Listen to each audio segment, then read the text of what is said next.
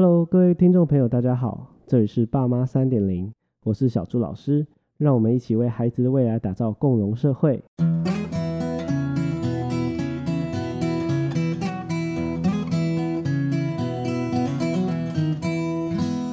这几天呢，小朱老师跟一位朋友在交换一些教养的心得哦。那这位朋友本身也是一位妈妈，她跟我分享她自己的一些妈妈群组里面的几位朋友的一些话题哦。那其中有一些话题，他们就在讨论哦，小朋友是不是自己带，有没有差别？因为他们其中有好几位妈妈会觉得说，在陪伴孩子长大几年之后啦，可能陪伴了三年，陪伴了四年、五年，会发现是不是自己带好像差异不是这么大。那家长呢，应该投入到什么程度呢？会不会有时候呢，爸爸妈妈其实已经尽全力？去试图给予孩子一个方向，可是其实呢，孩子的内心还是拥有自己的灵魂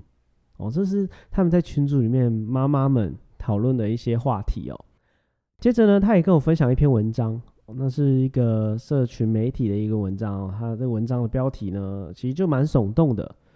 就是这是一个七十六岁日本外交官亲手杀死自己儿子的故事。那当然也引发了我一些想法哦。那我们就先说说看这篇文章的一些内容啦哦，那也就是在这边跟呃听众朋友一起分享哦，这是一个真实发生在日本的故事，在二零一六年的六月哦，有一位在东京啊七十六岁的一位先生啊，就是叫做熊泽英昭，那他跟太太呢两个人都是外交官，相信呢在一般人的眼里，大家都会觉得哇，他们两个一定是人生胜利组啦。都是算是为国家付出贡献，而且有一个蛮不错的职位，算是高阶的职位，所以大家一定会觉得哇，他们生活一定很好，然后也不会经济上也没有问题，经济上也肯定蛮好的，然后一定也是因为是高知识分子嘛，一定在家庭的教育上也是做得很好。可是然而呢，却没有人看见，其实这位外交官其实外表上是光鲜亮丽啦，可是实际上呢，在家庭是有很多的问题哦。那其实这个问题的根源就是在他的孩子，他的儿子呢，熊泽英一郎哦，四十四岁。那在年轻的时候呢，出社会就已经很不适应了，在职场上跟主管上有一些碰撞之后，他就选择回到家里了。自此以后就一直待在家里面。那在家里面呢，就不外出工作，每天都沉迷在网络游戏上，甚至他的游戏的开销每个月就高达大概三十二万日币哦，全部都由家里去买单哦。我们回到这个故事的标题哦，他是说这个七十六岁的日本外交官亲手杀死自己孩子的故事哦。那这个原因就是在这件事情这个事件就发生在某一天哦，就是这个孩子啊，熊泽英一郎，他就开始跟家里人抱怨说，哦，附近的小学的一些学生啊很吵，都吵到他，影响到他的生活，影响到他去打就是网络游戏啊，打 game 这样子。那刚好那几天呢。这位外交官爸爸又在新闻上看到了精神疾患攻击无辜学童的新闻，随意攻击的新闻。那这位外交官呢，就是在长期跟孩子这种相处的压力之下，那再加上这个新闻推波助澜，他觉得很焦虑、很紧张哦。那天他就下了一个决定，就是那一刹那的一个决定了，他就到厨房拿了一把菜刀。然后直接往孩子的身上去砍杀，那当然呢，嗯，孩子就是因为这样的事件，当然就不幸就离开了啊，就离开人世了。那当然，这位父亲最终也是受到了法律制裁哦。可是我要讲的是，他在庭上的一些自述，其实是会让人会有一些想法的。他是这样说：“他说，这个儿子呢是自己生出来的。”所以等同这个麻烦呢，也是自己制造出来的。从这段话，我们就可以知道，他会认为他对自己的这个儿子呢是有绝对的责任。所以因此呢，他用这样的方式来结束这段关系，哦，甚至结束他的担忧。好了，哦，那我们故事就大概简单的说到这边哦。这样听众朋友们就会对。这个故事有一个简单的了解哦。那接下来呢，小朱老师也想要说说看自己的一些看法跟想法，包含我们记得吗？前面刚刚我们讲到的，呃，我朋友在妈妈群的有几个问题哦。第一个就是呃，孩子到底是不是自己带有没有差别啊？因为他们觉得好像带了几年孩子，然后再对比一些给别人带去托婴啊，或是保姆带的孩子，会觉得差别没有很大。而或者是第二个问题，就是家长应该投入到什么程度？会不会有时候其实孩子其实内心有自己想要走的路，那爸爸妈妈也不一定要好像呃全心全意，或是随时随地的去帮孩子做决定。那当然还有这个故事，我我认为其实这三个哦这两个问题加上这个故事，其实都把焦点指向了同一件事，就是我需不需要为孩子负上全部的责任呢？最后是一个问句，是一个问号，需要吗？家长一开始他就会觉得说，哦，要，我当然要。可是随着时间的推移呢，其实家长都会问自己一个问题。吗？需要吗？好好，那我们就以这个呃日本外交官的故事来做一个简单的，算是几个观点啊的分享。那在分享这个观点之前呢，我还是要必须跟听众朋友们先呃说明一件事情啊。首先呢，我们都知道这绝对是一个悲剧啊。我们先以一个这个。悲剧的角度去看它，因为我我认为啦，我们拥有的资讯其实也是很片面的，因为你可以想象得到嘛，这个故事是真实发生的，可是它是日文，它是日本发生的故事，那在转换过来，它可能有经过翻译，那中间的一些资讯呢，其实我们也没有办法去完全的收集，好，包括在法庭上的一些呃对话等等，我们都是很片面的。所以其实我并不会要去定义说，哦，里面的爸爸、里面的孩子、里面的妈妈、里面的任何角色，他们是对的或是错的。可是我们在面对这样的悲剧故事呢，我认为呢，我们可以把它想象成一个假设的一个故事。我们从这故事里面这些人物角色的做法呢，我们去寻找一种，算是可以是观点，也可以是价值上的选择。那当然，我们会希望可以把这个。观点或是这个价值选择呢，内化到我们的现实当中，避免在我们的生活周遭重复发生的可能啊，降低跟避免啦哦。所以我们必须强调，这是一个故事哦，这是一个悲剧故事哦。那我的观点是这样子：第一点呢，就是原生家庭对孩子的影响到底有多大哦？我们就是刚刚我们也讲到的。很多家长一定有这个疑问：我需要负上全部的责任吗？是不是因为我的影响很大？老实讲，我认为原生家庭对孩子的影响肯定是很大的。但是呢，我们必须要厘清这个影响的原因跟范围到底是在哪一个部分。我个人是这样认为：其实有时候爸爸妈妈本身怎么去生活，怎么去做自己这件事情。会比你去想怎么去教育孩子来的重要，哦，来的影响更多。像是其实我的朋友啊，或甚至是我自己啊，其实我们都会发现到，在生活上的一些行为啊，或者是生活上的一些抉择，尤其是一些关键重大的抉择的时候，我们会无意识的做出跟爸爸妈妈很像的一些决定。哦，也不一定很关键啦，有可能就是像人际沟通、人际互动上的一些方式，我们会无意识的跟爸爸妈妈很像。这是我在，就是我自己在随着我年纪越来越大啦，会会慢慢会发现说，哎，而且我觉得我现在这个选择跟我的爸爸好像，或跟我妈妈好像。也记得就是以前我在做职能治疗师的时候啊，其实我们很常我啊，我很常遇到一个状况，就是。呃，可能因为家长会带孩子来嘛，那可能这个礼拜是爸爸带孩子来，那爸爸就会跟我抱怨啊，他抱怨他的小孩说，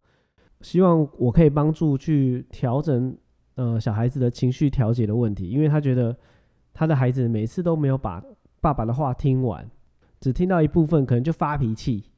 哦，可能就觉得反抗，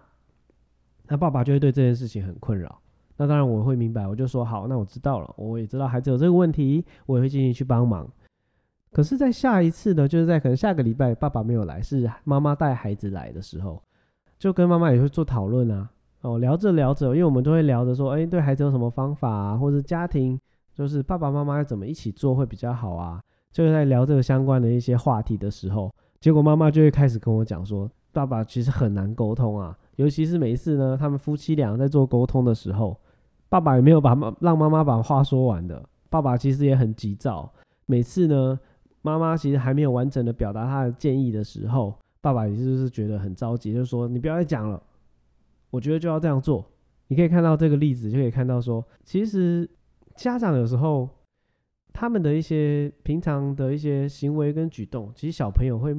就是潜移默化就会从他们身上去模仿到、学习到。其实这样的例子其实不少见哦，但是可以想象得到，就是原生家庭的影响确实是有，呃，甚至也不小哦。可是我会觉得爸爸妈妈。怎么做自己，怎么去跟人家互动，其实这个影响会比我们选择怎么教育孩子来的影响还要大哦。第二点哦，家长不该过度放大自己的责任，因为一个人的行为或者是人格塑造，其实还拥有其他很多的可能性啊。除了原生家庭之外，像我以我个人来讲，我就觉得我的朋友，我从小到大交过的朋友，或者是我在学校社团。或者是老师，其实对我的影响都蛮大的，甚至我现在还可以很明确的知道为什么我会有某些想法，那我都可以知道那个不是我爸爸妈妈的关系哦，那个是我的可能当时的一个老师他说的哪些话，那那些话就会留住，甚至我觉得更有趣的是，可能是某一个电影偶像啊，哦，或者是音乐明星啊。他们某些价值观，其实到我现在都还是很深刻哦。可能在在当时我很迷他嘛，所以我就会觉得那些他们的一些选择，他们的一些做法，其实都是有影响我。所以我认为我们的养成呢，一个人格的养成，其实拥有很多的可能性哦。那我们今天就拿故事里这个外交官的做法来当做例子来看的话，我都会觉得这个外交官他因为给自己太重的责任哦，他认为。父母就应该承担全部。那在这个故事里面呢，其实我们看到了是这个就是外交官的儿子，在小时候其实就已经开始展现了一些暴力行为。哦，那这这也是这个外交官在在法庭上讲，他说他的儿子呢，在小时候在学校被其他的小朋友霸凌，在可能小学阶段，然后被霸凌了之后，他回家就会。生气嘛，然后就会有情绪的问题，他就会对他的爸爸妈妈拳打脚踢。那在当时呢，这位外交官爸爸就是在他会觉得说，因为自己身为父亲的责任，他没有办法让孩子在学校被霸凌这个事情好好的解决，所以在当时他就选择忍受。他认为因为有责任，所以忍受。这个孩子他到了社会，就是可能寻找第一份工作阶段。不顺遂了，跟主管有冲突，所以他最后决定回到家里。同样的状态，这位外交官爸爸在当时也觉得自己有责任，所以他全盘的承担。所以孩子其实后面就没有工作了嘛，全部在家里就是包括吃着住着，甚至玩的，全部都是由爸爸承担，由就是由家庭承担。可是爸爸妈妈如果因为认为自己拥有全部的责任而选择。全部承担的话，到最后呢，自己无法承担就爆炸了，就如同这个这一个悲剧事件一样，爸爸到最后受不了了，他觉得太多了，他就爆炸。因此，我认为其实，嗯，不一定是爸爸妈妈哦，可能是人跟人的关系，其实都尽量的可能去分配好自己要承担的比重，不管在责任上、经济上，又或者是情感上。那这个比重呢，应该要随着，如果以家长来看的话，随着父母跟孩子双方彼此人生的阶段去做调整，这样反而或许是一个比较好的做法哦。那第三点呢？第三点就是因为了解才能调整。对，我们就接续着上一个部分了。那要怎么调整嘛？其实很重要，就是因为了解。调整的比重秘诀就在于对于孩子的理解程度。那就像是呃，我们时常会遇到的一些状况啊，我会看到一些小孩子哦，他在可能八岁了，还是要爸爸妈妈给他穿衣服。我我看过这样的状况，是真的有的。那其实这个就是有时候爸爸妈妈会没有办法去知道说现在孩子到底能不能自己做到，这是一部分。可是如果对孩子的发展的程度是能够理解的话，他当然能够适度的调整哦。其实呃，故事中没有详述，但是其实我从这故事中有一些判断啦，就是在故事中外交官的这个爸爸的孩子呢，其实在早期就已经出现了一些偏激的行为，或是有一些反社会人格的状况。可是爸爸妈妈有没有在学龄阶段就能够察觉，并且寻求专业的协助，就显得特别重要。那为什么会很重要？因为如果透过专业协助，去了解这个孩子，去得到一些资源，帮助这位外交官的爸爸，或许他的压力就不会这么大，也不用一昧的用自己父亲的角色去承担所有的责任，因为了解他才能去调整。好，这这个我觉得也是蛮重要的哦，因为了解才能调整哦。好，那第四点呢？第四点我觉得是人。一生都在学的课题叫做放手，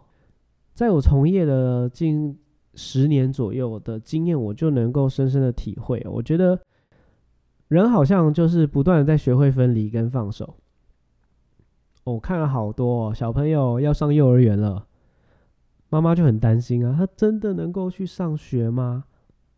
哦，爸爸妈妈可能在孩子上幼儿园就要放手一次了。那下一个阶段呢？小学的时候。孩子呢，可能小学的功课变多了，那爸爸妈妈就会想，他真的能够把它做好吗？可是其实上了小学，孩子也就开始要承担部分的责任了。那爸爸妈妈其实就要学着再放手一次了。然后后来还有后续的，像是可能学校举办一些团体旅行的活动啊，哇，也是很多爸爸妈妈会开始要问我，他就说，哇，他这样自己一个人。去外面过夜，我的孩子真的做得到吗？好像每一个事件哦，每一个阶段哦，爸爸妈妈就必须要跨一个门槛一次其实每个不同的阶段，我是觉得心反而要越来越宽了。我们再回顾刚刚那几点，如果你对孩子有了了解，然后你也不用过度放大自己的责任，你就可以跟着去调整。那慢慢的，你的心自然就越来越宽了。那我也知道，这对很多家长来讲其实很困难的。其实重点就是因为他们不知道什么阶段孩子达到了什么能力，他就可以安心的让孩子去试试看，去冒一点险，去成长。那小朱老师，我的话，我自己在看待这些事情，我会觉得其实我很幸运，因为我大学的时候就离开北部，我就到高雄去读书。出社会之后，我工作了大概四年左右，我就到马来西亚去跟朋友，穿着共同经营一个就是儿童发展中心、儿童治疗所这样子。这然后在后面我还到了中国大陆。其实我是很感谢我的原生家庭，就是我的爸爸妈妈愿意对我这样的放手，他让我知道自己的能力，或者是也推进了我进步跟成长。而且最有趣的是，我觉得放手对于彼此的关系跟信任哦，反而是越来越紧密了。这也是我今天特别想要跟各位家长分享的一个想法啦。好哦，那我们今天像是在关于原生家庭的讨论，大概有四点，再帮大家做个整理哦。第一点呢，就是原生家庭对孩子的影响，确实是有。可是呢，我认为爸爸妈妈怎么去做自己，会远比怎么去选择教育方式来的重要哦。第二点，家长呢不该过度放大自己的责任，因为一个人的养成其实是经过很多很多不同的环境、不同的人去慢慢塑造起来的，所以家长。不要把自己的责任放得无限大哦。第三点，因为了解才能调整。其实，如果我们对孩子的发展状况或者是他的一些能力越理解，我相信呢，我们就更能去调整这个比重。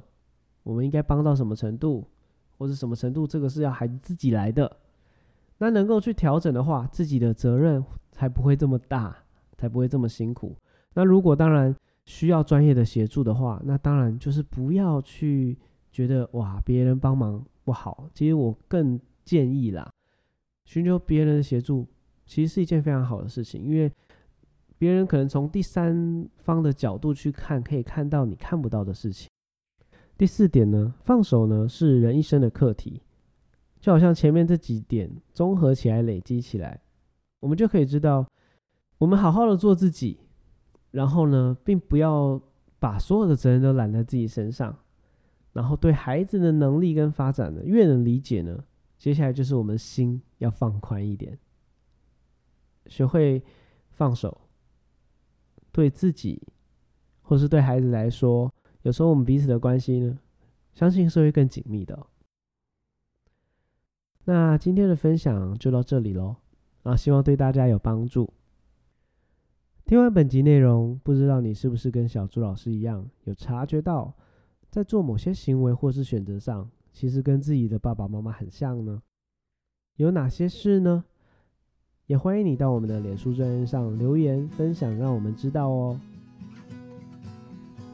以上就是本次内容，希望你可以到 iTunes 上留言鼓励我，也不要忘了订阅这个节目，并且分享给你的朋友知道哦。如果你有任何想法、建议或者问题，欢迎大家至 Facebook、IG 上搜寻“爸妈三点零”，或在网络上搜寻朱老师的共融乐园，都可以找到我，我也会努力回复你的哦。